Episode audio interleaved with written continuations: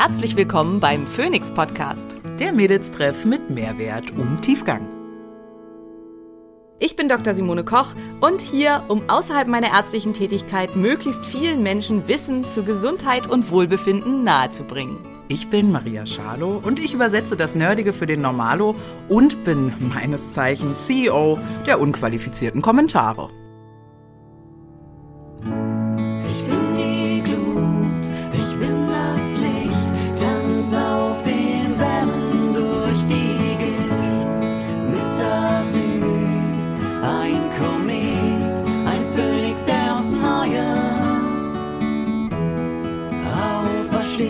Dieser Podcast dient der reinen Wissensvermittlung. Es werden Angebote gemacht, wie du Dinge umsetzen kannst, um dein Leben zu etwas mehr Energie zu führen. Es wird jedoch kein Behandlungsverhältnis geschlossen. Einen wunderschönen guten Tag, hier endlich wieder aus der Podcast-Zentrale Dr. Simone Koch und Schalo. Hallo, meine Wenigkeit. Toll, dass ihr uns wieder eingeschaltet habt, toll, dass ihr dabei seid. Toll, dass wir heute über dieses Thema sprechen, Simone. Ja, wir haben es nämlich, ob ihr es glaubt oder nicht, also wahrscheinlich kann man sich es gut vorstellen bei unseren Aktivitäten. Wer uns auf Instagram folgt, hat ja mitbekommen, Simone hat gerade Covid gemeistert in gefühlt 4 Tagen. Ja, so ungefähr. Also ziemlich genau, glaube ich. Ja, genau. Also so würde ich sagen, habe ich das beobachtet. Und ja, ich genieße mein Leben und bin ja einfach viel unterwegs. Das heißt, wir haben es auch tatsächlich im echten Leben noch gar nicht geschafft, über meine letzten Blutwerte zu sprechen. Und weil sich das aber auch so viele gewünscht haben, sprechen wir also heute mal darüber, wie hat denn die Genesung einer, wie nennst du mich immer, eine Patientin? Nicht committed, sondern compliant. Genau. Wie funktioniert das denn, wenn ihr auch compliant sein wollt, ja, mit eurer behandelnden Person? Und wie lange kann das so dauern und welche Werte sind da so wichtig? Und mir kam diese Woche die Frage rein, Simone, nimmt man im Serum oder im Vollblut ab? Da habe ich nur geantwortet, keine Ahnung. Die Frage ist, was? Ja, genau, was nimmt man wo ab? Weiß ich nicht, sprechen wir heute drüber auf jeden Fall. Meine Genesungsstory heute im Podcast. Und ja, ich hatte das Gefühl, dass du das total strukturiert angegangen bist, was ja auch für dich sprechen würde. Ich weiß aber gar nicht, ob es am Ende so war, weil wir haben nie drüber geredet. Du hast mir ja so nach und nach Dinge verboten. Ja. Also irgendwie, ich weiß noch, dass es angefangen hatte mit, ich sollte alternierend fasten. Genau. Das war irgendwann letztes Jahr im Februar.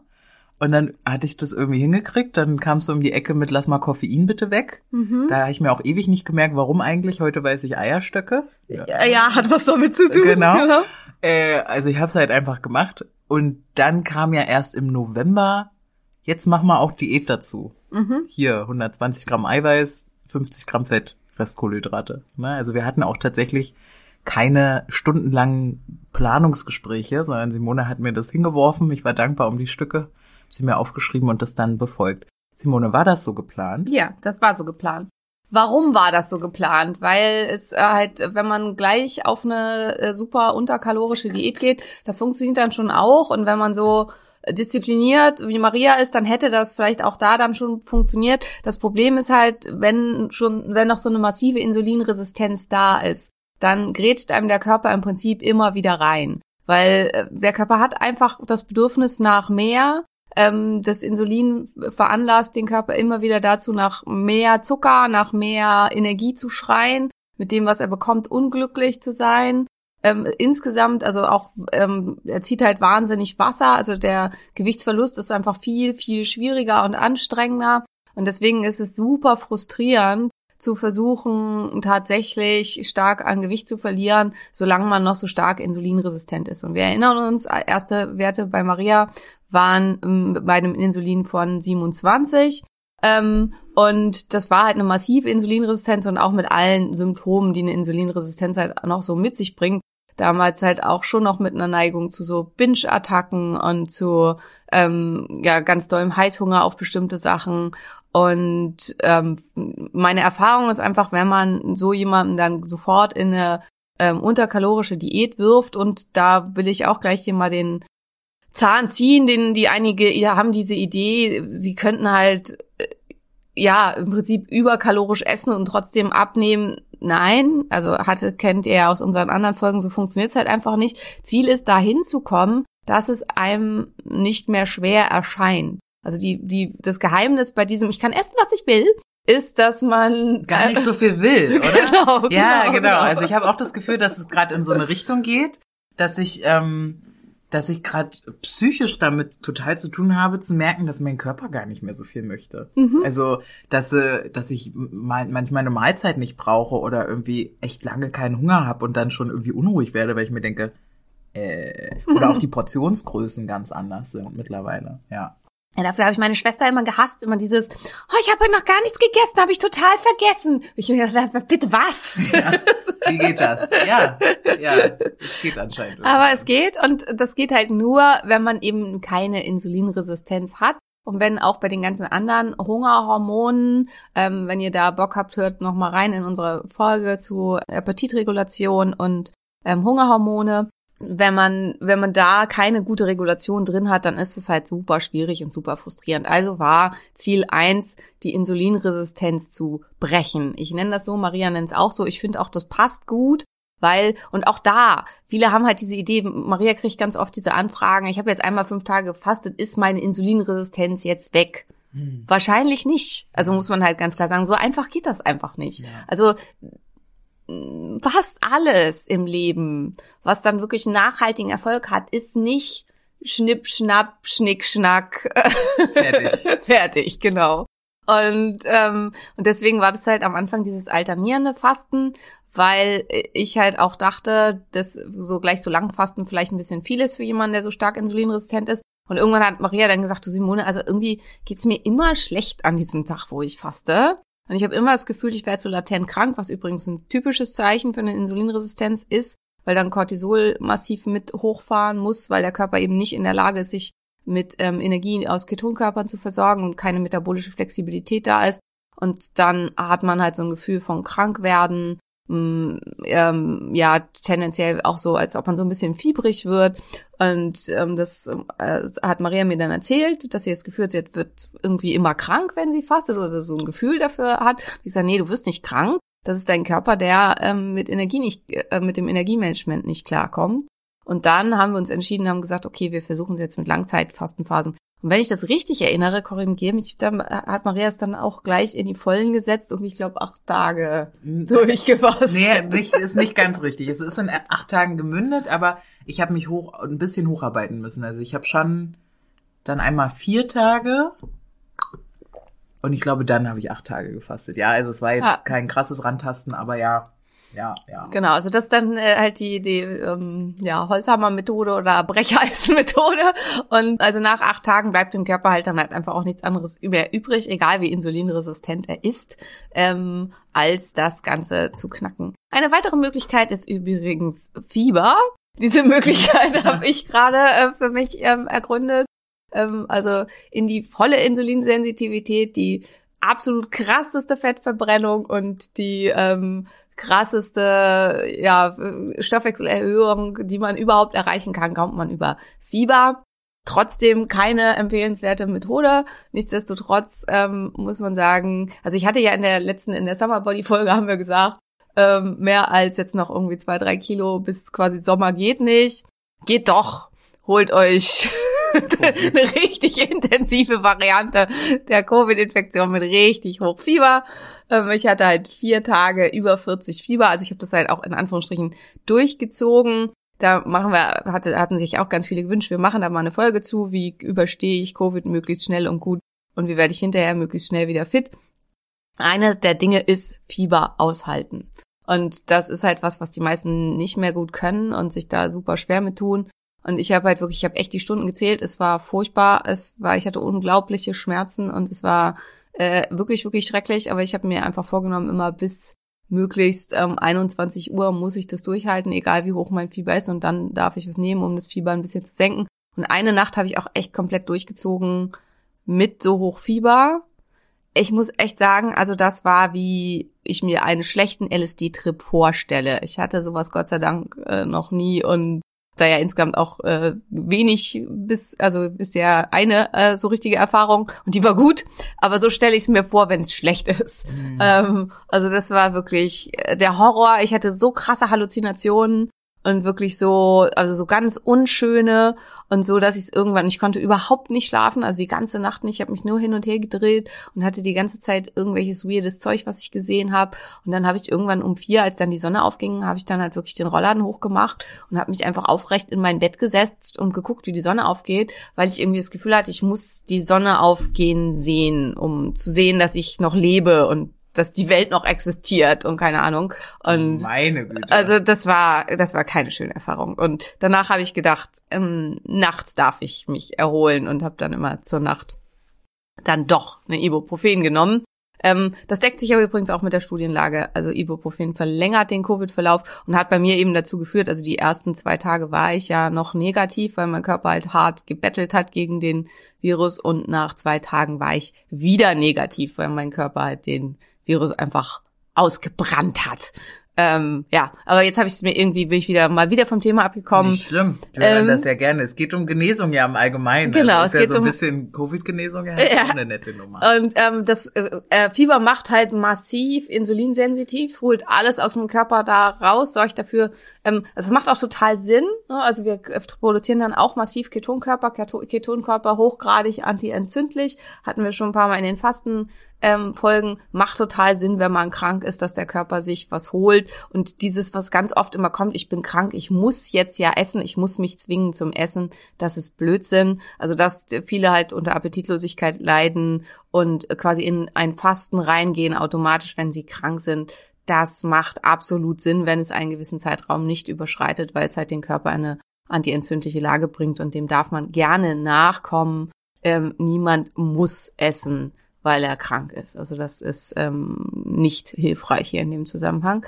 Was halt da spannend ist, dass nämlich viele mit Insulinresistenz, die so massive Insulinresistenzen haben, mir geschrieben haben, die Phasen mit Covid waren die einzigen Phasen bisher in ihrem Leben, wo es ihnen eigentlich richtig gut ging, zumindest was das anging. Kein Heißhunger, keine Gefühle von Synkopen und so weiter. Ja, aber wo ich eigentlich darauf hinaus wollte, ist, das war geplant, und nachdem wir dann eben die Insulinresistenz, also nachdem klar war, okay, das war, ich glaube, der erste richtig gute Wert war dann halt irgendwo unter 7, weil wir dann gesagt haben, okay, jetzt ist die Insulinwerte in einem guten Bereich, und dann haben wir halt gemeinsam besprochen, wie gehen wir vor, und dann habe ich halt gesagt, du hast super viel Muskeln, du machst super viel Sport, wir machen einen moderaten Ansatz mit 1600 Kalorien am Tag. Und damit machst du halt konsequent weiter und zwischendurch dann immer die Fastenphasen, wodurch das Defizit sich ja dann nochmal weiter erhöht. Und ja, so hat Maria dann weitergemacht. Und was vielleicht auch spannend war, so für den Beginn, ich mache mir die nochmal, dass wir halt auch die Vergleichswerte da jeweils haben mit auf, aber also für den Beginn waren halt auch die Hormonwerte eigentlich durchgängig schlecht.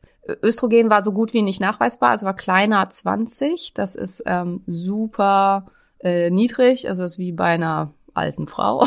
Das hätte ich sonst jetzt noch mal hinzugefügt. Du hast gesagt, wie bei einer 60-Jährigen. Ja, so, genau. Gesagt, ja. Genau. Dann war ganz am Anfang, dann war die Dihydrotestosteron, und da kommen wir jetzt auch gleich zu, warum der Kaffee verboten wurde. Die Dihydrotestosteron war bei der Erstmessung bei 471.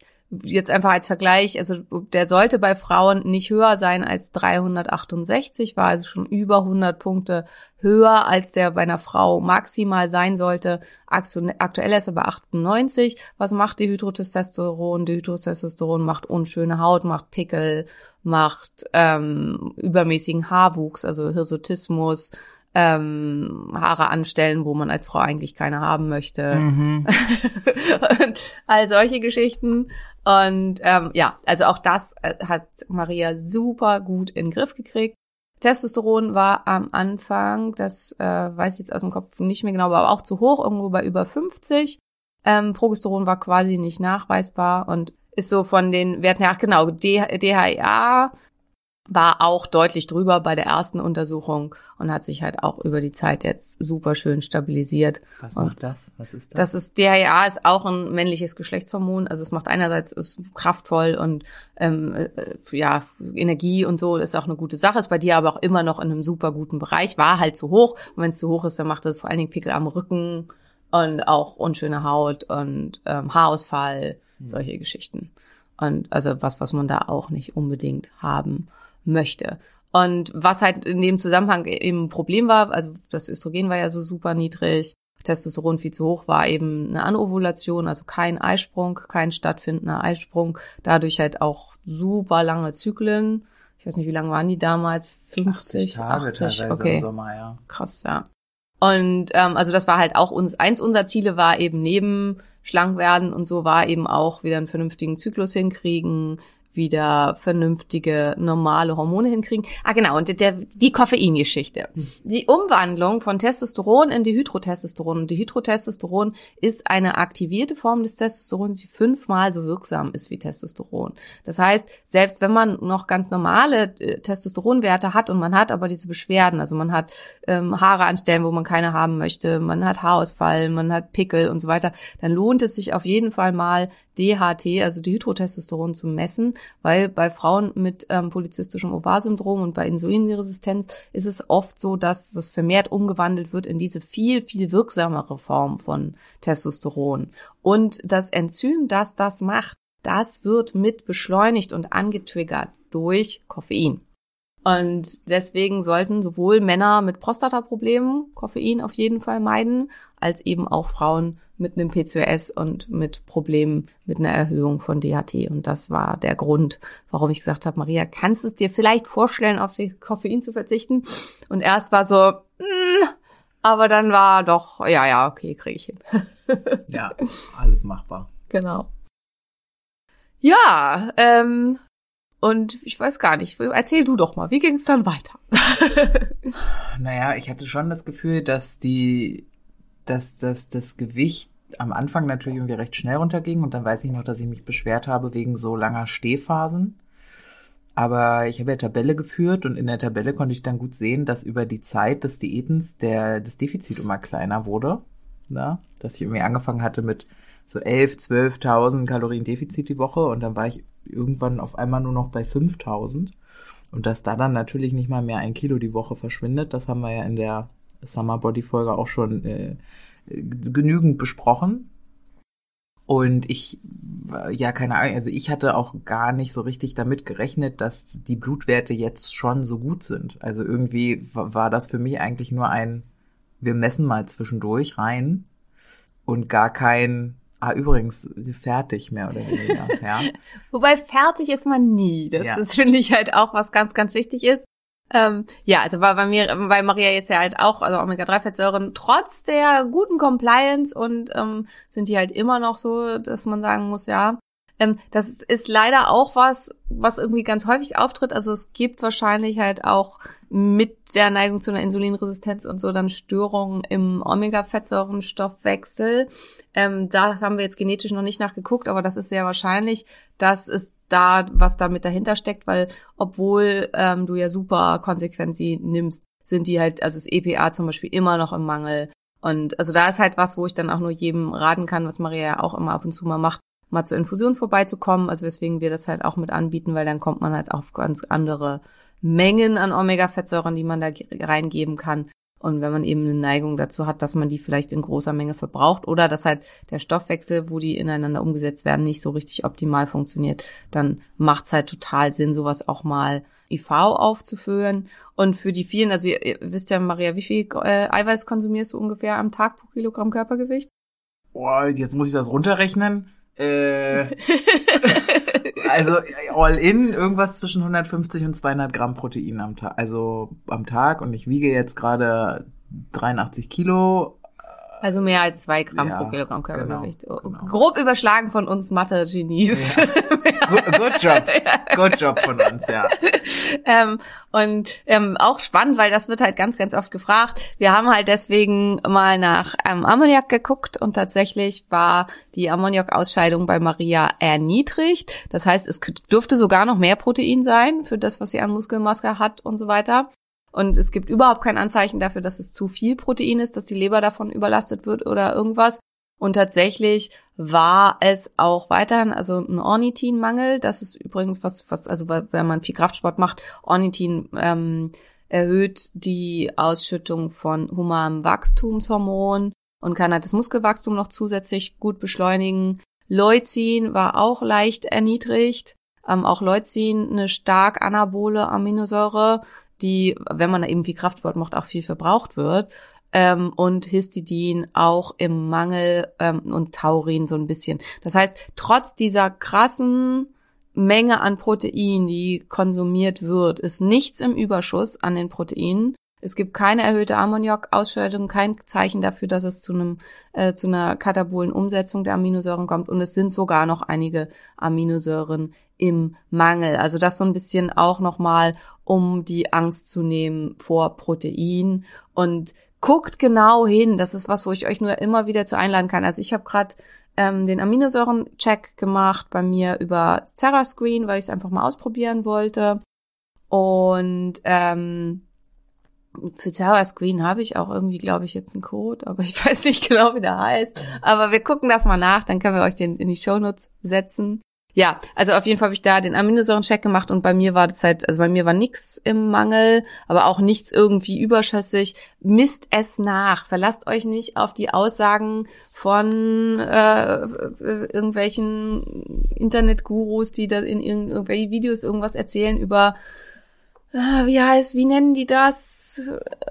Schlackenproteine oder irgendwie so, sondern misst wirklich nach, fehlt mir was. Also das finde ich ist halt super, super, super, super wichtig. Und nur wenn man das regelmäßig tut, kriegt man halt eben auch raus, ja, fehlt mir jetzt tatsächlich irgendwie was oder habe ich irgendwas zu viel? Weil wenn man wirklich irgendwas zu viel hat, klar, dann sollte man es halt dann auch nicht mehr nehmen. Aber in den meisten Fällen ist das nicht der Fall. Also in den meisten Fällen ist man halt dann gerade mal so gut unterwegs. Hey, B12 ist ja mittlerweile auch gut. Ist gut, ja, aber halt eben auch nicht zu hoch, ne? Ja. Also weil man halt denken könnte, ja, hast du den eine ganze Zeit lang regelmäßig gespritzt und so, wo viele dann halt immer Angst haben, dass es dann zu viel wird. Das war aber auch krass. Ja. Da sagt deine Ärztin, die ja auch deine Freundin ist, Spritzen ist kein Problem für dich, oder? Weiß nicht genau, aber war kein Problem tatsächlich. Ja, im Nachhinein war voll okay. Und eine Sache, die auch zu Aminos mir gerade noch einfällt, die Qualität meiner Aminos habe ich aber krass verändert. Also irgendein Wert, ich vergesse immer, wie diese Säure heißt oder diese, ja, ganz oft erzähle ich, dass du sehen konntest in meinem Blut, dass ich Arachidonsäure war das. Genau, dass ich Massentierhaltungsfleisch esse, so. Ja. Was halt in dieser Kombination mit den ganzen Entzündungen, die ja halt dieses zu viel an Fett mitgebracht hat, irgendwie schwierig ist und grundsätzlich einfach ungesund. Wo dann aber mir auch viele geschrieben haben, das ist immer in Fleisch. Ja, das ist immer in Fleisch, aber immer in unterschiedlicher Menge. Und das ist halt auch wieder dieses im Verhältnis zu was. Natürlich ist Arachidonsäure immer im Fleisch, aber du hattest halt zu viel Arachidonsäure und bei Tieren aus Massentierhaltung ist das Verhältnis Omega-6 zu Omega-3 oft bei 26:1, 20:1. Bei Tieren nicht aus Massentierhaltung, sondern aus Biohaltung, von der Weide, rein weidegefüttertes Rind, haben wir ein Verhältnis von etwa 2:1, manchmal sogar nur 1:1. Und natürlich, ja, da ist Arachidonsäure drin, aber hallo, 20:1, beziehungsweise 26:1 oder 1:1? Riesen Unterschied. Und das ist halt wieder sowas, wo ich denke, Leute, wirklich? Also was ist denn das für ein bescheuerter Kommentar? Also es ist halt so, wo ich nicht weiß, ist das tatsächlich so null zu Ende gedacht?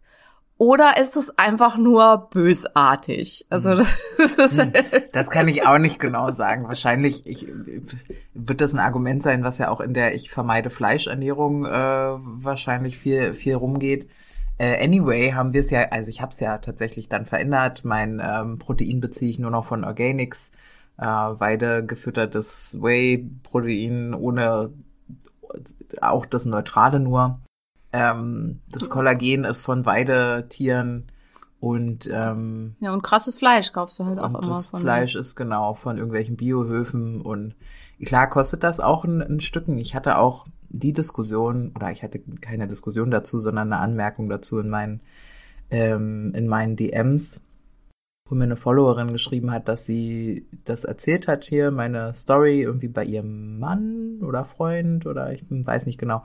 Und sein Kommentar dann nur war, ja gut, kinderlos, freie Zeiteinteilung, finanziell ganz anderer Background, na klar kriegen die das hin. Und da muss man zu Anteilen schon sagen, ja. Definitiv. Also ja. Ist es wirklich, wirklich schwer, gesund zu sein, wenn man arm ist? Ja. Also es ist halt einfach lässt sich auch nicht schönreden. Ja. Also wenn man denn Fleisch konsumieren möchte, was ist halt das billigste Fleisch? Billiges Hackfleisch aus Massentierhaltung mit einem ganz, ganz schlechten Fettsäureverhältnis zueinander. Und selbst wenn man halt sagt, okay, ich esse dann halt jetzt vegan, womit man, glaube ich, wenn man wenig Geld hat, tatsächlich dann noch besser fährt. Aber auch da hat man halt diese ganzen veganen, ja, ich sag jetzt einfach mal Schrottprodukte, die halt wirklich keinen hohen Ernährungswert haben und so weiter. Also unser ganzes System ist so, dass es wirklich schwierig ist, also, und warum, das ist ja auch so, also das gibt ja, sämtliche Daten geben das her, dass alle Arten von Zivilisationskrankheiten, also alles, was mit Insulinresistenz einhergeht, alles, was mit, geht halt einher mit einem niedrigeren Bildungsniveau und mit einem niedrigeren Einkommen. Und ja, das ist halt leider einfach so. Also, und ist das fair? Nein, definitiv nicht. Aber andererseits kenne ich halt eben auch viele, die die Prioritäten dann doch auch sehr anders setzen. Und ist es andererseits halt auch, in welcher Gruppe wird immer noch am meisten geraucht? Genau in dieser Gruppe. Was kostet so eine Schachtel Zigaretten am Tag? Simone weiß das immer nicht, keine Ahnung. 6,50, weil auch ich habe bis vor kurzem noch geraucht. Das haben wir dann auch aufgehört, da können wir gleich drüber sprechen. Ja. Genau. Und ja, und wenn man halt dann sagt, weiß nicht, jeden zweiten Tag so eine Schachtel Zigaretten oder so, also wenn man das dann halt eben weglässt, dann ja, dann ist das halt da, denke ich, deutlich einfacher. Ja, und zudem und dennoch möchte ich sagen, das hatten wir das schon in der Frauenpower-Folge, ich weiß gar nicht genau, ich glaube, dass viele Frauen echt ein Thema damit haben, sich zu priorisieren. Ja, absolut. Drück das Kind dem Mann, wenn du ihn denn hast, also nutzt die Ressourcen, die ihr habt. Es ist natürlich, ja, alleinerziehend, krank, versteh mich nicht falsch, ist hart. Ja, verstehe ich. Was sollen wir da raten, ne? Aber für die Frauen, die Ressourcen haben, die Eltern in der Nähe haben, die Eltern in der Nähe haben, denen sie ihre Kinder auch geben wollen, die einen Partner haben irgendwie, der verfügbar ist, drückt dem sein Kind in die Hand und geh zum Sport, verdammte Axt. Und geh, keine Ahnung, tu Dinge für dich, ja. Naja, und man muss ja auch sagen, warum hat der Partner da gesagt, ja, selbstständig, alleinerziehend und so weiter? Weil er wahrscheinlich überhaupt keinen Bock hat, seine Partnerin dabei zu unterstützen, dass sie gesund wird. Weil es ist leider ganz oft auch ein Thema. Also das, was ich ganz oft an Zuschriften kriege, ist, ja, aber mein Partner mag sowas nicht essen. Wo ich halt denke, ja, dann soll der sich alleine was kochen. Mhm. Das ist tatsächlich so die Definition von, was ist meine Rolle? Und wenn meine Rolle halt ist, dass ich ja es allen recht machen muss in der Familie und dabei selber zu kurz komme, ja, dann erwarte nicht Veränderung. Also das ist halt auch was ich definitiv sagen kann. Ich musste mein Leben auch stark umstrukturieren. Sehr stark. Und das war, diese Umstrukturierung war auch sehr geprägt von Ängsten, materiellen Ängsten vor allem, weil ich halt die Selbstständigkeit komplett umgedreht habe und jetzt solo selbstständig bin und vorher ja, wie gesagt, auch ein Team hatte und so, lala. Und viel, viel weniger arbeite. Ich arbeite ja im Moment 2 Tage die Woche vielleicht, also akkumuliert 20 Stunden oder so. Und da ist natürlich die Angst auch da gewesen, dass das finanziell nicht klappt. Dass das am Ende finanziell klappt, ja, hängt halt auch, denke ich, viel mit meiner Persönlichkeit zusammen. Aber es war eben auch sehr viel strukturell so, was da geändert werden musste. Und mein Partner zu Hause, der Jani, der kann so ein paar Gerichte kochen. Und dann ist da die halt mehrfach die Woche, ja. Weil, Überraschung, ich bin auch so einfach nicht oft da. Ne? Ich bin nicht jeden Tag da, um Essen zu kochen. Das ist bei uns tatsächlich auch gar kein Thema. Aber da kommen wir schon wieder in so eine Richtung von, wo ich auch super gerne drüber rede. Emanzipation hat halt oft in monogamen Beziehungen noch nicht Einzug gehalten. Ja. Also die meisten monogamen Beziehungen funktionieren wie vor 200 Jahren. Also und ich kann halt, also dieses Argument ist halt was, wo ich dann auch immer einfach nur sprachlos bin. Ich kann nicht abnehmen, weil mein Mann das gesunde Essen nicht mag. Ja. Wo ich halt denke, wie kann das sein? Ja. Also das ist halt, ja. Wie kann es sein? Erstens, wie kann es sein, dass mein Partner, weil er irgendwas nicht mag, lieber in Kauf nimmt, dass ich krank bleibe und es mir vielleicht auch wirklich schlecht geht, und zweitens, wie kann ich mich selber so wenig wertschätzen, dass es mir wichtiger ist, dass ich halt was zu essen auf den Tisch stelle, was mein Partner isst, als für mich selbst zu sorgen und selber halt zu Gesundheit zu finden und gesund zu werden. Und diese Frage würde ich mir in einer ganz stillen Minute dann mal tatsächlich stellen. Ja. Also sich dem wirklich selber aussetzen und sich dieser Frage stellen, was bin ich mir selber wert? Und ist es wirklich meine Aufgabe, dafür zu sorgen, was zu essen auf den Tisch zu stellen, was meinem Partner schmeckt? Und ist es nicht vielleicht so, dass wenn ich was koche, wenn ich einen großen Salat mache mit Hähnchenbrust oder so, mein Partner mag das nicht, dass er dann selber losgehen kann und gucken kann, dass er sich was besorgt, was ihm denn schmeckt? Und vielleicht, und in ganz vielen Fällen ist das so, kommt er halt dann dahinter, dass das so verkehrt gar nicht ist und dass man halt dass er auch selber mal einen Salat essen sollte. Ja, genau. Ja, definitiv. Ich meine, ihr habt es ja jetzt schon gehört, ich habe halt erhöhtes Testosteron, das kann auch daran liegen, aber ich würde zu Hause halt auch Tabula Rasa machen, wenn ich, keine Ahnung, noch zuckersüchtig bin, was ja, na, wenn ihr gerade anfangt mit diesem ganzen Thema, dann hat man ja diese Cravings und ja, der Körper verlangt die ganze Zeit nach Kohlenhydraten, nach schneller Energie, nach Zuckern. Und dann bunkern die zu Hause die Milka-Tafeln, weil du musst das ja nicht essen. Ja. Yeah. Du musst das ja, ich würde ihr könnt euch nicht vorstellen, diese Tafeln würde die einschmelzen und über seine Sachen kippen. Ja. Ich finde das eine Frechheit. Ich empfinde das als persönlichen Angriff, da nicht unterstützt zu werden vom Partner. Müsst ihr ja nicht, müsst nicht so aggressiv sein wie ich, ne? Aber vielleicht, um euch nur meine Perspektive zu geben, wie das im Haushalt Schalo ablaufen würde. Ich bin sehr froh, jeder der Männer, mit denen ich mehr oder weniger eng zusammenlebe, ist, also in jedem Haushalt gibt's jetzt Organics, in jedem Haushalt gibt's AG1. Und keine Schokolade. Und zuckerfreie oder dunkle, genau. Also ja, das hat für mich halt auch einfach ganz viel damit Respekt zu tun. Aber das nur ein Ausflug. Ich würde gerne gerade auch noch mal kurz über dieses Thema Rauchen reden, weil ich glaube, auch das ist für viele, genau. Also warum habe ich überhaupt geraucht? Weil ich gehöre ja tendenziell in einer Gruppe an, wo in meinem Umfeld, krass, habe ich Raucher um Jan raucht? Okay, aber ansonsten hat eigentlich kaum jemand geraucht. Vertrieb. Na, Vertrieb ist der Grund. Mit 24 habe ich angefangen zu rauchen. Warum? Muss halt Leute kennenlernen. Auf den Partys sind die Raucher immer die Lustigen oder die Raucherecken sind halt irgendwie so die Lustigen. Und ich habe es halt nicht geschafft, betrunken dazustehen, ohne zu rauchen. Dann fängt man so an zu rauchen, naja. Und dann kam, ich weiß gar nicht mehr, Koffein weg, Fasten, Koffein weg und dann war dann schon Eisbaden angesagt, ich glaube. Nee, noch nicht. Du hast erst aufgehört. Du hast erst angefangen mit Eisbaden und dann hast du gesagt, das kann doch nicht sein, dass ich jeden Morgen in 0 Grad kaltes Wasser steige und mir immer noch diese Zigarette anstecke. Genau. Irgendwie dann ja, ihr habt ja über den Podcast vielleicht dann auch schon die Entwicklung mitbekommen, dass ich dann irgendwann dachte, okay, fuck, ich mache jetzt einfach auch Eisbaden, was soll der Lachs? Und da ja auch total viel bei rumkam und ich dann an irgendeinem Montag im Februar mittags noch eine geraucht hätte, diese Heat-Dinger, und dann auf einmal aufgehört habe. Also ich weiß nicht mal, wie lange ich nicht mehr rauche. War einfach dann nicht mehr geil, weil aber Eisbaden die gleiche Menge an Dopamin ausschüttet im Gehirn wie eine Zigarette, wie Kokain irgendwie so, ne? Wie Kokain. Also mehr sogar noch als Nikotin. Wobei Nikotin nah dran ist am Kokain, ne? Also das ist halt auch, also alle, die draußen rauchen, also ich habe nie geraucht, aber trotzdem, Maria hat meinen absolut vollsten Respekt. Also es gibt halt wenig Drogen, die abhängiger machen als Nikotin. Also Nikotin ist ganz, ganz weit oben auf der Abhängigkeitsmachskala.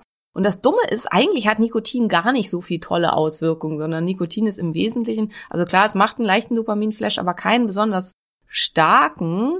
Es macht einfach krass abhängig, weil es so unglaublich unangenehm ist, wenn man es nicht mehr tut. Mhm. Also es ist halt so ein bisschen, Rauchen ist ein bisschen so, wie wenn man den ganzen Tag so einen 6-Kilo-Stein mit sich rumschleppt, nur weil es sich dann so gut anfühlt, wenn man ihn abends dann irgendwo fallen lässt. Ja, krass. Und das ist halt so, also deswegen Rauchen ist echt, also Nikotin ist echt eine fiese, fiese Droge. Und das finde ich halt immer so witzig bei diesen Skalen, welche Sachen jetzt halt erlaubt sind und welche nicht. Weil, also in der Abhängigkeitsskala finden sich halt ganz oben Methamphetamin, Kokain, Nikotin. Und ganz, ganz unten LSD, Psilocybin, Cannabis ist ein bisschen in der Mitte, aber also so die Sachen, die halt illegal sind, sind ganz viel in Regionen zu finden, was das Abhängigkeitspotenzial angeht, die wirklich an der aller untersten Ecke sind, und die legalen Drogen, Nikotin und Alkohol, sind relativ weit oben, was das Abhängigkeitspotenzial angeht. Aber anderes Thema, egal. Mhm. Also auch das hat Maria dann eingestellt, was, glaube ich, also für deine Hormone der letzte Punkt war, warum das jetzt so schnell so viel besser geworden ist. Ja, weil das Blutbild davor hatten wir im März abgenommen. Ich habe im Februar aufgehört zu rauchen, aber wahrscheinlich haben wir hier, an welchem Stoff sieht man, ob ich rauche im Blut? Cadmium? Ja, Cadmium. Haben wir das zufällig hier wieder? Mit Sicherheit, aber da war alles schick, deswegen habe ich das quasi ignoriert. Also auch das, ignoriert. Ne? Ja, da ist halt tatsächlich Cadmium. Nix mehr. Kein Cadmium mehr im Blut. Ja. Schick, genau. Und auch sonst, muss man sagen, kein Cadmium, kein Quecksilber, kein Nickel, kein Arsen, kein Aluminium. Die Frau ernährt sich gut. Ja, tatsächlich. Ich muss aber auch sagen, also was ich aus dem Meer esse zum Beispiel, ist sie eigentlich nur Garnelen. Mhm. Alles andere, so Fisch, ist nicht mein Ding. Was vielleicht auch Omega-3 noch schwieriger macht, aber ich denke mir halt, ich nehme halt jeden Tag 15 Milliliter Algenöl, weil ich eben genau auf diese Schwermetallbelastung gar keinen Bock habe. Ja, das sieht man bei dir auch echt schön, also funktioniert auch super. Ja, und also insofern in dem ganzen Zusammenhang und was wir jetzt neu rausgekriegt haben, wo ich jetzt irgendwie, glaube ich, mal gedacht habe, da könnte man mal nachgucken, ist, dass Maria tatsächlich auch, und auch das ist vielleicht, weil das ist auch sowas, was viele so als so einen Fatalismus nehmen, einen Kompolymorphismus hat, und zwar den langsamen, das heißt das, was üblicherweise als Kompolymorph bezeichnet wird, den Kompolymorphismus auf dem Gen Loki 152 Met. Ich habe auch keine Ahnung, wovon sie redet. Was ist das? Das klingt so lustig, ja. Das bedeutet, dass der Abbau von Adrenalin und Noradrenalin, aber auch von allen Östrogenen und so weiter deutlich vermindert funktioniert. Auch der Abbau von SABG, also von dem Steroidhormon bindenden Globulin, vermindert funktioniert. Und auch der Abbau von Giftstoffen, also wie zum Beispiel Nikotin, Alkohol und so weiter, die werden alle ein bisschen vermindert. Jetzt wissen wir auch, warum Maria manchmal von weniger Alkohol kotzen muss als ich. Okay, die Geschichte wollten wir nicht im Podcast erzählen. Okay? Ach so, wollen wir nicht. Gut. Nee, das machen wir irgendwann anders mal, ja? Es gibt auch keine Geschichte, Leute, wo ich irgendwie irgendwo hingebrochen habe und Simone nicht. Wie heißt das, wie nenne ich das kurz? Ich habe einen Kompolymorphismus. Okay, alles klar. Und das ist ein Gendefekt. Genau.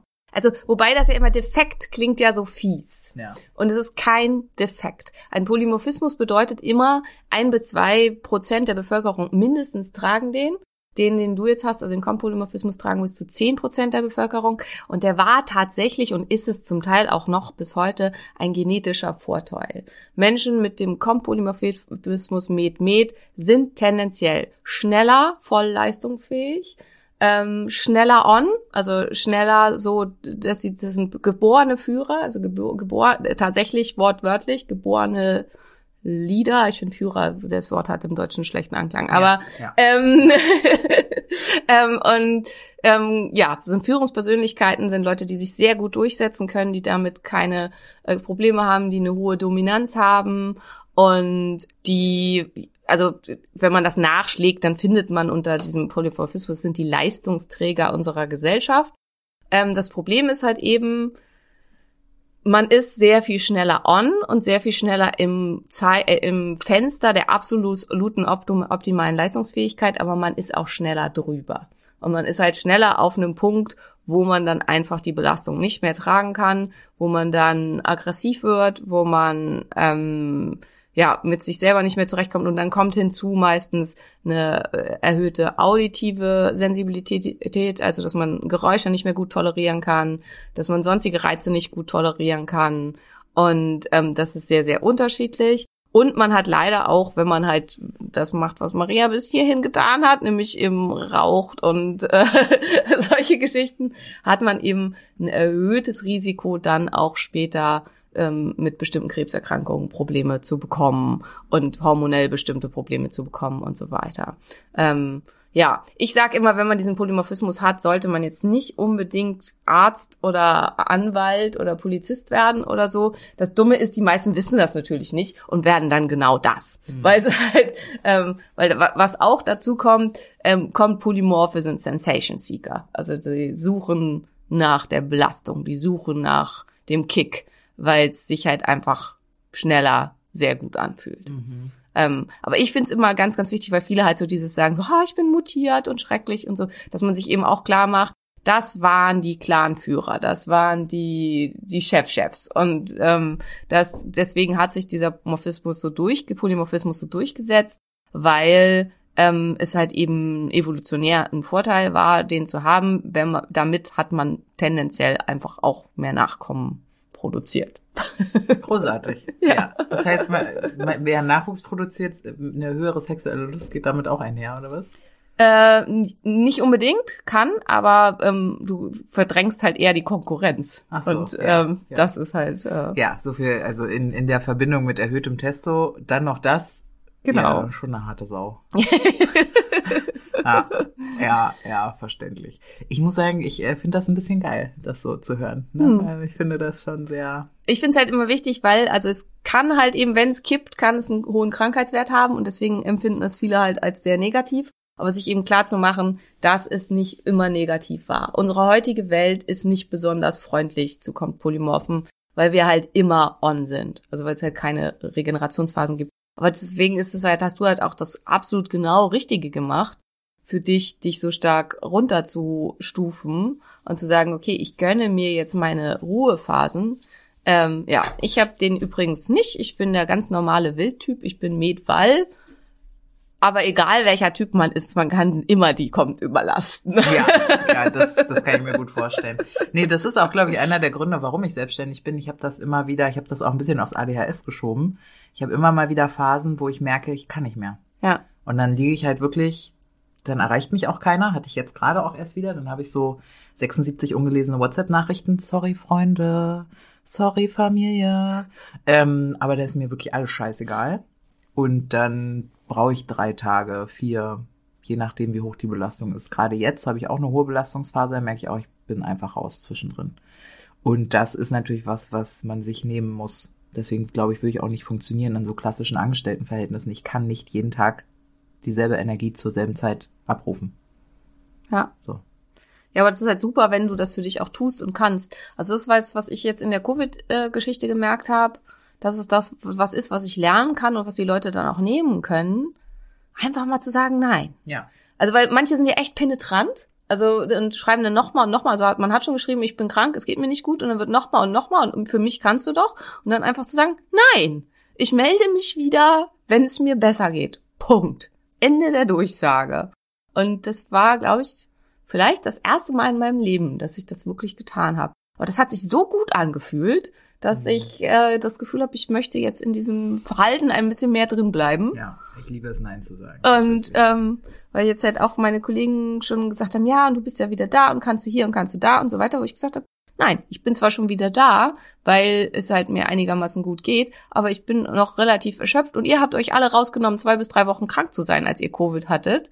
Und ich tue das nicht, aber ich mache jetzt nur das, worauf ich Lust habe. Mhm. Und heute bin ich das. Genau, heute ist das Maria und ihr da draußen. Und ansonsten nehme ich mir eben raus, noch ein bisschen länger in Anführungsstrichen krank zu sein, in dem Sinne, indem ich halt jetzt nicht die ganzen mega nervigen Aufgaben nachhole, die ich letzte Woche nicht gemacht habe, sondern wobei ich ein paar Sachen natürlich, ich musste halt bestimmte Sachen zahlen und so weiter, die nur ich machen kann. Das habe ich auch alles erledigt. Aber darüber hinaus ist jetzt Prio 1 nicht, die 5 Arztbriefe zu schreiben, die ich noch schreiben müsste oder so, sondern erstmal mich eben weiter zu erholen. Und das mache ich dann, wenn ich mich wieder absolut fit und gut fühle. Dann mache ich das. Ja. Das klingt gut. Ja.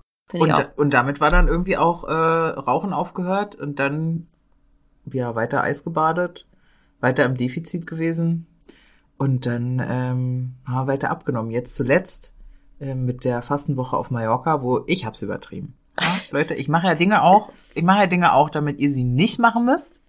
Du musst jetzt nicht 7 Tage fasten auf Mallorca. So 5 wäre absolut ausreichend gewesen.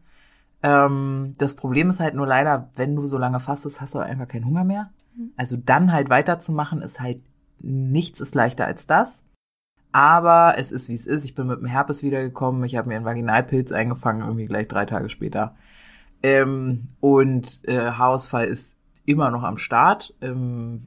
Mal schauen, wann sich das wieder runterreguliert. Ich kann mir vorstellen, dass das vielleicht von der Stressanfälligkeit dann eher ist. Das können wir ja auch mal erklären, weil das ist nämlich auch was ganz viel gefragt wird. Warum fallen die Haare aus?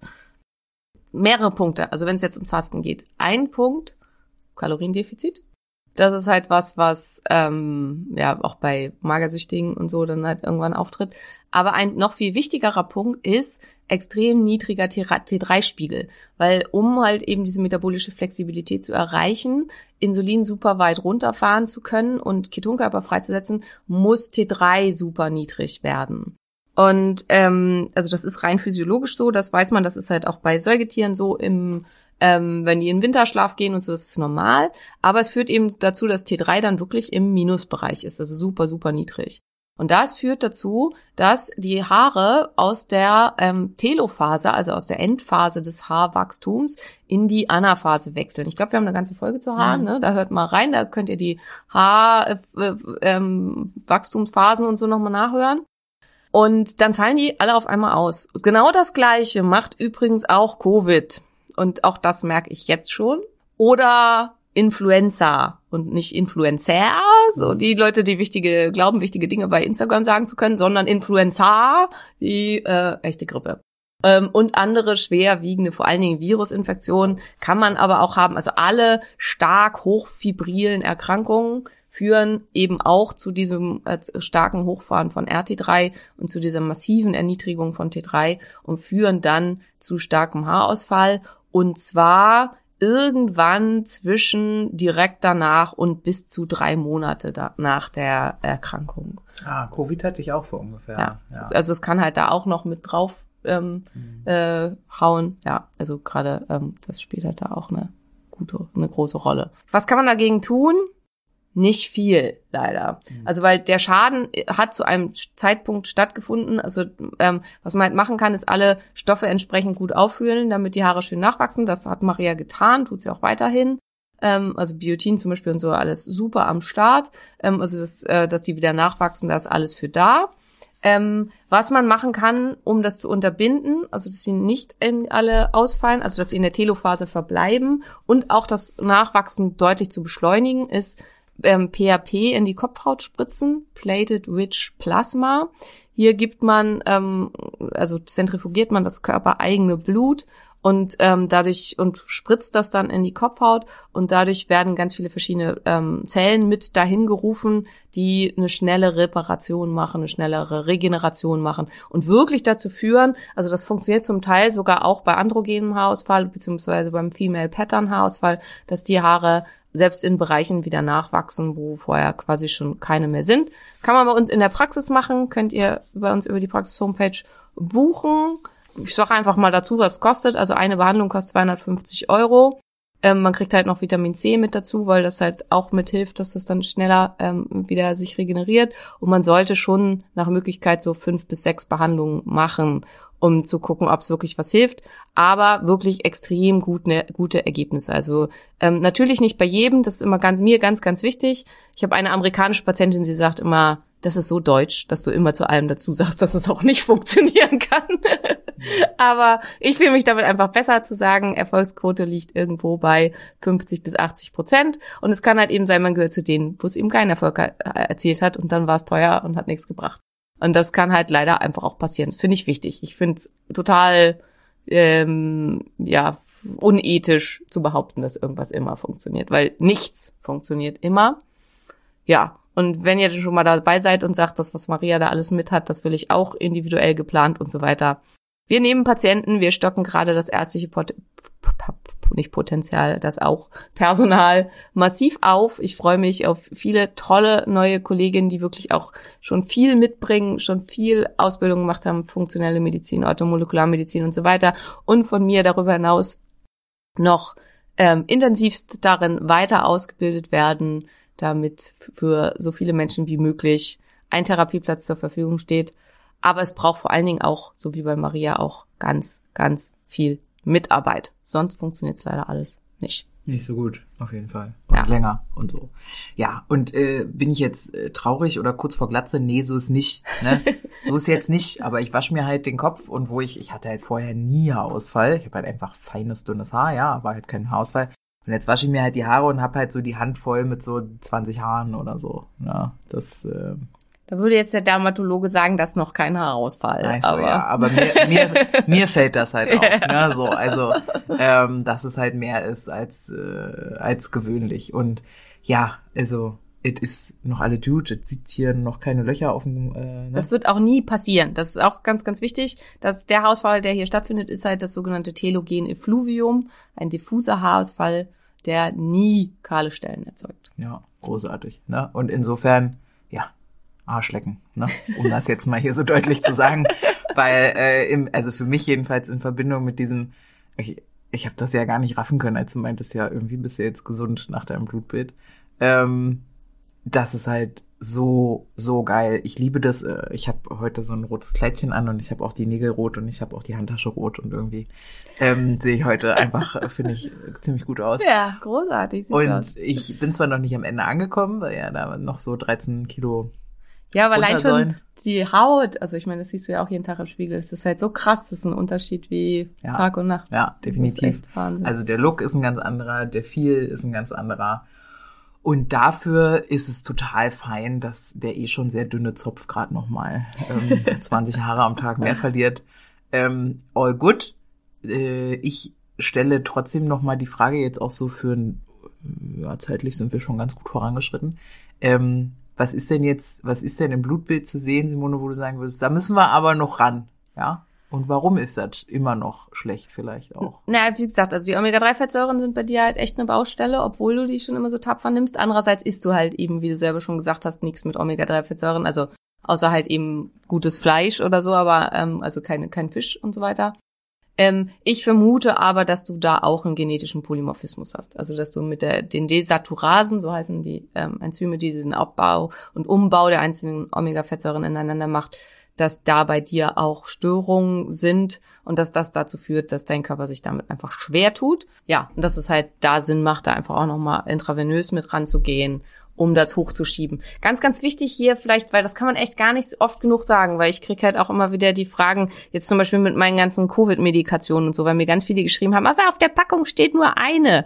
Alles, was auf den Packungen steht, ist immer präventiv, nicht therapeutisch. Ich glaube, das erzähle ich euch jetzt in jeder Folge, damit das irgendwann dann angekommen ist.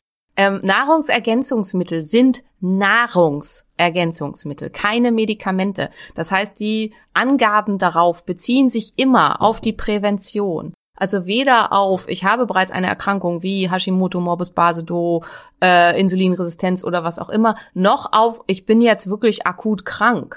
Und ich bin jetzt akut krank, für therapeutisch braucht man ganz, ganz, ganz andere Dosen. Und die erreicht man oft tatsächlich dann auch nur mit intravenösen Gaben. Und deswegen macht es halt gerade zu Beginn der Therapie, und das hat Maria halt auch gemacht am Anfang und macht es auch jetzt ab und zu immer noch mal, wenn sie hier ist, dass man halt wirklich richtig krass viel gibt. Und deswegen hat Maria sich zum Beispiel B12 halt auch gespritzt.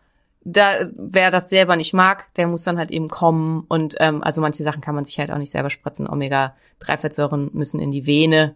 Und das sollte jemand gemacht haben, der das wirklich kann. Gleiches gilt für Eisen.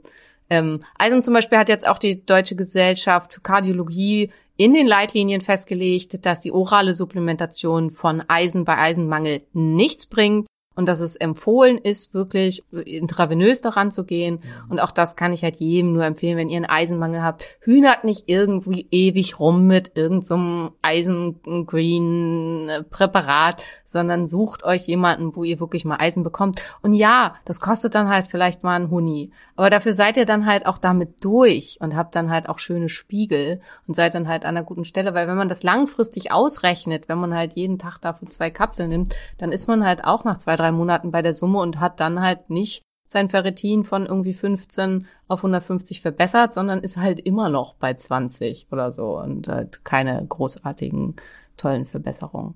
So, jetzt bin ich aber irgendwie völlig vom Weg abgekommen. Ach so, was können wir sonst noch verbessern? Ja, ich habe aber schon geguckt, so mein Ferritin ist zum Beispiel bei 74, das müssen wir auch noch verdoppeln. Ne? Ja, das könnte noch höher. Also ich sage ja immer, über 50 ist schön, also ist auf jeden Fall schon, und du bist, glaube ich, mal gestartet bei, also schlecht auf jeden Fall. Ich weiß nicht mehr wie genau, wie schlecht, aber es war wirklich schlecht.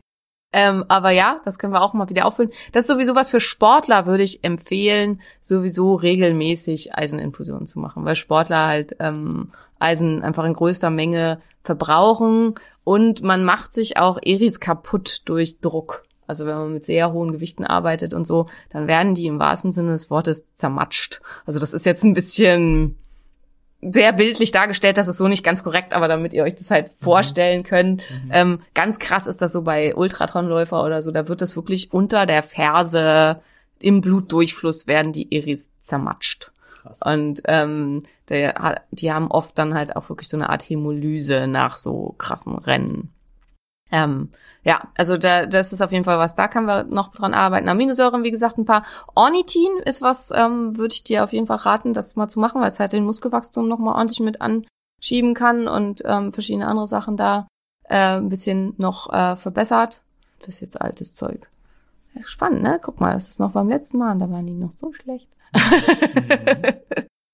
Ja, genau, und Hormone geht auch noch besser. Ist aber wirklich, also im Vergleich, also wenn ich habe jetzt gerade auf März zurückgescrollt und es haben sich die Werte echt seit März so krass verbessert. Und einer deiner Punkte ist halt immer Selen. Also Selen verbrauchst du irgendwie auch. Ich weiß, du nimmst die fleißig und brav, aber da ist halt auch was, das darfst du gerne auf, ich weiß nicht, wie viel du nimmst, 300, ne? Also das würde ich mal auf 400, also auf 2 oder vielleicht sogar 2-mal täglich 300 erhöhen und dann gucken, wie es damit ist. Warum nicht auf einmal 600? Weil man halt von zu viel Selen sein kann, dass einem schlecht ist. Also, ja, genau. Aber ansonsten schön. Und dann, ganz, ganz wichtig, das soll so schön bleiben. Das ist halt dann super, super wichtig. Ah, jetzt habe ich hier im Durchscrollen das gefunden. Allererster Östrogenwert war bei 14. Also nix quasi. Ja. Also, ja. Super, super gut. Also es gibt nicht mehr viel zu tun, aber auch bei schönen Werten und so ist es halt ein bisschen auch wie Gewicht halten. Dranbleiben ist immer die härtere Nummer. Und ich weiß es halt auch bei mir selbst. Also ich überprüfe halt meine Blutwerte alle Viertel bis halbe Jahr. Und guck, es bleibt immer eine Aufgabe. Und es ist bei mir auch, es ist nicht immer alles schön. Also es ist halt auch mal irgendwas, was auffällig ist und so. Und dann weiß ich halt das wieder und so weiter. Und kann dann da entsprechend gucken. Und ja, und nächstes Mal erzählen wir euch dann was über Covid, weil ich habe nämlich unter der Erkrankung einen kompletten Immunstatus gemacht, weil ich wissen wollte, was macht Covid mit meinem Immunsystem. Das ist natürlich jetzt N = 1. Also klar gibt es da auch Studien zu, wo man das geguckt hat, aber ich glaube nicht so viel tatsächlich, weil die Leute wirklich akut während der Erkrankung zu untersuchen, da hat man nicht so viel gemacht. Und ich sag euch gleich mal, das wird spannend. Also insofern, ja. Hast du noch was hinzuzufügen? Nee, also danke da für deine professionelle Unterstützung. Sehr, sehr gerne. Und begleitet mich gerne weiter auf dem Weg zu Getting Stronger and Sexier gerne. Ich bin ja immer noch ein bisschen unentschieden. Felix hat mir hier geschrieben, unser aller Personal Trainer gefühlt. Ich soll mich doch melden, wenn ich Bock habe auf gutes Personal Training und so. Weil ich ja auch überlege, ob ich Bock hätte auf eine Bühnenvorbereitung, ohne auf die Bühne zu gehen, weil einfach, also jetzt so Hormone riskieren. Nicht gleich wieder crashen. Genau. Ja, aber irgendwie Bodybuilding wird ja Zeit werden. Bodybuilding, ja. Oder Crossfit. Ja, habe ich Angst, dass mir zu stressig ist. Ja, ist auch stressig. Ist auch für einen Polymorphen eigentlich nicht gut. Du kannst halt auch nur all in. Das ist halt. Genau, ich kann halt nicht, alle sind schneller bei Burpees als ich. Stört mich gar nicht. Kann ich. Nee, das habe ich mir noch nie gedacht. Kann ich auch nicht. Nee, also lieber Eisengeschmack im Mund haben nach dem Training. Genau. Ich weiß auch irgendwie so, das war halt eigentlich nur so aus Spaß und dann, wir lagen halt hinten und, die Deadlifts, die drauf lagen, also es war halt so ein Partner-Workout Und das, was drauf lag, war halt schon viel, aber nicht so viel. Und dann bin ich einfach, weil die gerade frei war, bei einer anderen Gruppe, bin ich einfach zu denen rüber und habe halt das Doppelte an Deadlifts gehoben, weil ich halt einfach wollte, dass wir in dem vorankommen, als weit was sich so aufsummiert hat. Und das war dann halt auch die ganze Box hinterher. Und dann kommt diese kleine Frau und nimmt einfach unsere Stange. Und das ist halt, und natürlich war das nicht gut und war keine gute Idee und keine Ahnung. Aber in dem Moment war das halt, dass ich gedacht habe, wir liegen hinten, das geht gar nicht. Ja, genau. Das ist halt dann auch wirklich tatsächlich eine schwierige Nummer. Ja, und ich bin einfach nur dankbar. Ich bin wirklich, es klingt auch total komisch, wenn man dann irgendwie sagen muss, ich bin gesund, weil ich sah ja nie krank aus. Ich hatte ja keinen Krebs oder ne, also dieses Typische, was gesellschaftlich als krank anerkannt wird, das hatte ich ja nicht. Noch nicht, ja, muss man ja dazu sagen, wenn das so weitergelaufen wäre. Aber ich gucke dieses Blutbild an und bin sehr glücklich. Ich würde sagen, nächstes Blutbild dann irgendwie so Herbst, Winter. Mhm, genau. Ja, und dann gucken wir das nochmal alles an. Und ich hätte auch Bock, dass du mir noch mehr erzählst, was so auf meinem Genstamm liegt und so. Das können wir als nächstes mal angehen, mal eine komplett Genanalyse. Also ich denke, das wird vielleicht viele auch interessieren. SNPs, Polymorphismen und so weiter, dass wir da mal eine Folge zu machen. Also ich habe das gemacht bei mir, eine komplette Genanalyse. Wenn wir es bei Maria auch machen, im Augenblick ist es schwierig, das nach Deutschland zu kriegen. Ist eine aufwendige Geschichte. Und das dauert dann halt 2 Monate hinschippen und 2 Monate zurück. Aber wir haben ja Zeit, also insofern. Mhm. Who cares, genau. Und wir haben ja die Frau da, die das dann auch entziffern kann, was da dann so draufsteht. Schön, ihr Süßen. Genau, wenn ihr also jetzt Lust habt, auch auf Genesen, dann packt euch, die Frage kam auch ab und an, was hat das jetzt all in gekostet? Vielleicht ja auch ganz spannend. Geld. Ja, ich bin ja nur privat krankenversichert, das heißt, dadurch muss ich nicht alles so tragen und zahlen, aber ich glaube vermutlich, wenn es so all-in ist, auch mit Supplements und Ernährungsumstellung auf Bio und so und Labor, was ja so mit das teuerste ist von allem und so, und die Supplements, da sind wir bestimmt bei 7.500 bis 10.000 Euro, würde ich sagen. Würde ich auch sagen, wäre jetzt auch meine Schätzung gewesen. Ja, also die kommen nicht auf einmal natürlich, ne? Also es ist ja fast 2 Jahre, aber trotzdem. Genau. Und ich meine, wir haben ja auch immer mehr gemacht, als man muss. Am Ende hätte vielleicht auch gereicht, nur die Hormone anzugucken und. Ja, klar. Also das muss man halt auch sagen. Bei einem Privatpatienten macht man natürlich tendenziell ein bisschen mehr an Werten und so, die man sonst jetzt vielleicht nicht jedes Mal macht und nur einmal macht oder so, dass man halt sich dann stärker einfach auch beschränkt. Bestimmte Werte, zum Beispiel Dihydrotestosteron, kostet als Einzelwert, nur diese eine dumme Wert, kostet 49 Euro. Das ist der Grund, warum das nie jemand macht. Weil man halt für diesen einen Wert, aber das ist halt entscheidend. Wenn man bei Maria jetzt nur nach Testosteron geguckt hätte, hätte man gedacht, okay, warum so viel Pickel und so viel Haare anstellen, wo man keine haben will und so eingeschränkte Fertilität oder so, das sieht man doch hier gar nicht. Aber das DHT war halt einfach viel, viel, viel zu hoch. Und wenn man nicht danach geguckt hätte, hätte man es nicht gefunden. Also, aber da einmal zumindest nachzugucken, macht halt Sinn. Aber wenn es, also jetzt zum Beispiel jetzt, wo alles halt gut ist, würde man halt bei einem nicht Privatpatienten halt sagen, naja gut, wir gehen jetzt mal, solange alles sich gut anfühlt, gehen wir davon aus, dass alles gut ist und kontrollieren das halt nicht nochmal. Und man macht dann halt vielleicht nicht jedes Mal Aminosäuren und Fettsäuren und Mineralstoffe und so weiter, sondern sagt halt, okay, jetzt heute machen wir mal die Fettsäuren, nächstes Mal machen wir die Mineralstoffe, nächstes Mal machen wir die Aminosäuren und so weiter.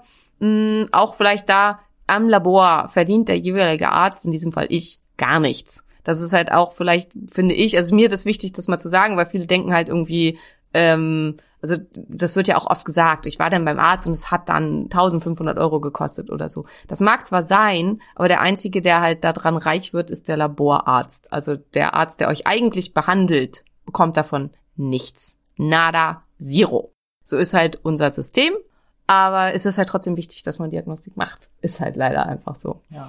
Und ja, und weil der behandelnde Arzt auch noch was haben möchte und man dann halt auch noch behandeln muss, also mit Supplements und vielleicht halt auch IV-Medikationen und vielleicht mal Eisbaden und Infrarotsauna und Entgiftung und so weiter, ist man dann halt overall über so einen Zeitraum von 1 bis 2 Jahren, denke ich schon, bei 10.000 Euro. Also das ist schon realistisch. Man kann das aber auch runterbrechen, ne? Es muss nicht so viel sein. Aber dann wird man halt auch schnell gesund. Ja, genau. Wenn die Frage halt ist, was es bei mir war, dann ungefähr das. Und Julian haben wir ja auch noch dabei, Mensch. Ja. Einmal die Woche. Ja, also es ist teuer. Es ist natürlich viel und es ist natürlich teuer, aber es ist jetzt, es ist mir absolut wert gewesen. So. Ja, schön. Das ist halt auch das, was viele natürlich sagen. Also das hat Maria ja auch in ihrer Story geschrieben. Ist da eine hohe Privilegierung auch drin, wenn man sagt, erstens, aber es ist halt auch ich gönne mir das jetzt. Also es ist jetzt ja auch nicht so, also Maria fährt jetzt ja auch nicht mit ihrem Porsche vor, sondern mit ihrem Auto, alten Auto, das keinen TÜV mehr hat. Und tatsächlich habe ich vergessen, dass mein Auto im Januar, gestern hat die Polizei geklingelt vor der Tür, wisst ihr, was ich für einen Proppen in der Schlüpper hatte, wenn da 2 Polizisten vor der Tür stehen, ja, eigentlich müssten wir ja Auto jetzt abmelden, aber ich habe noch mal 2 Wochen bekommen. Aber ey, der ist ein Polo und der ist aus 2017, das ist schon okay. Ja, genau, aber es ist absolut so. Ja, aber nichtsdestotrotz, also es ist jetzt halt nicht, also klar bist du privilegiert, aber was ich halt eigentlich sagen muss, es geht noch, also du gehörst halt nicht in die Kategorie, Geld spielt keine Rolle. Nee, ist halt, das auf jeden Fall nicht, genau. Und noch nicht. Wer weiß. Komm. So, wir sagen Tschüss, wir wünschen euch eine wundervolle Woche und hoffen, ja, dann demnächst wieder in alter Frische. Mein Gehirn fährt noch hoch, das merke ich, aber es ging deutlich besser, als ich gedacht hätte. Und ich habe, glaube ich, nicht so eine krassen Denkstörung, wie manche anderen nach Covid berichtet haben. Also ich habe es noch nicht beobachtet, dass ich keine Wörter finde oder dass ich Sachen vergesse, wo ich weiß, die wüsste ich eigentlich oder so. Ich hoffe, das bleibt so. Naja. Ja, das wünschen wir uns tatsächlich. Und wir wünschen uns natürlich, dass ihr uns bewertet, gerne auf Spotify ein Sternchen hinterlassen. Wir sind schon bei über 700 und ihr wisst ja, ne, die Liebesbriefchen, die ihr da so schreibt auf Apple Podcast. Ich lese sie unfassbar gerne, ich schicke die Simone unfassbar gerne weiter, ihr seid Zucker. Empfehlt uns gern an Freunde, Verwandte, Bekannte, die vielleicht auch einige der Dinge haben, die ihr hier gerade hören konntet in dieser Folge. Und ja, ansonsten genießt den Sommer, nicht wahr? Und denkt an guten Sonnenschutz, ne, Frau Dr. Koch. Genau, und wenn ihr irgendwas davon alles auch wollt, www.drkochs.de. In den nächsten Tagen, glaube ich, bis Woche gibt's eine neue Homepage. Endlich hübsch, jetzt von einer kompetenten Webdesign-Firma. Ja, werden Leute wirklich was können, dann geht das auch schnell. Und da klickt ihr auf Patient werden und dann könnt ihr Patient werden. Euch noch einen wunderschönen Tag und bis bald. Bis dahin. Ein Phönix, der aufs Neue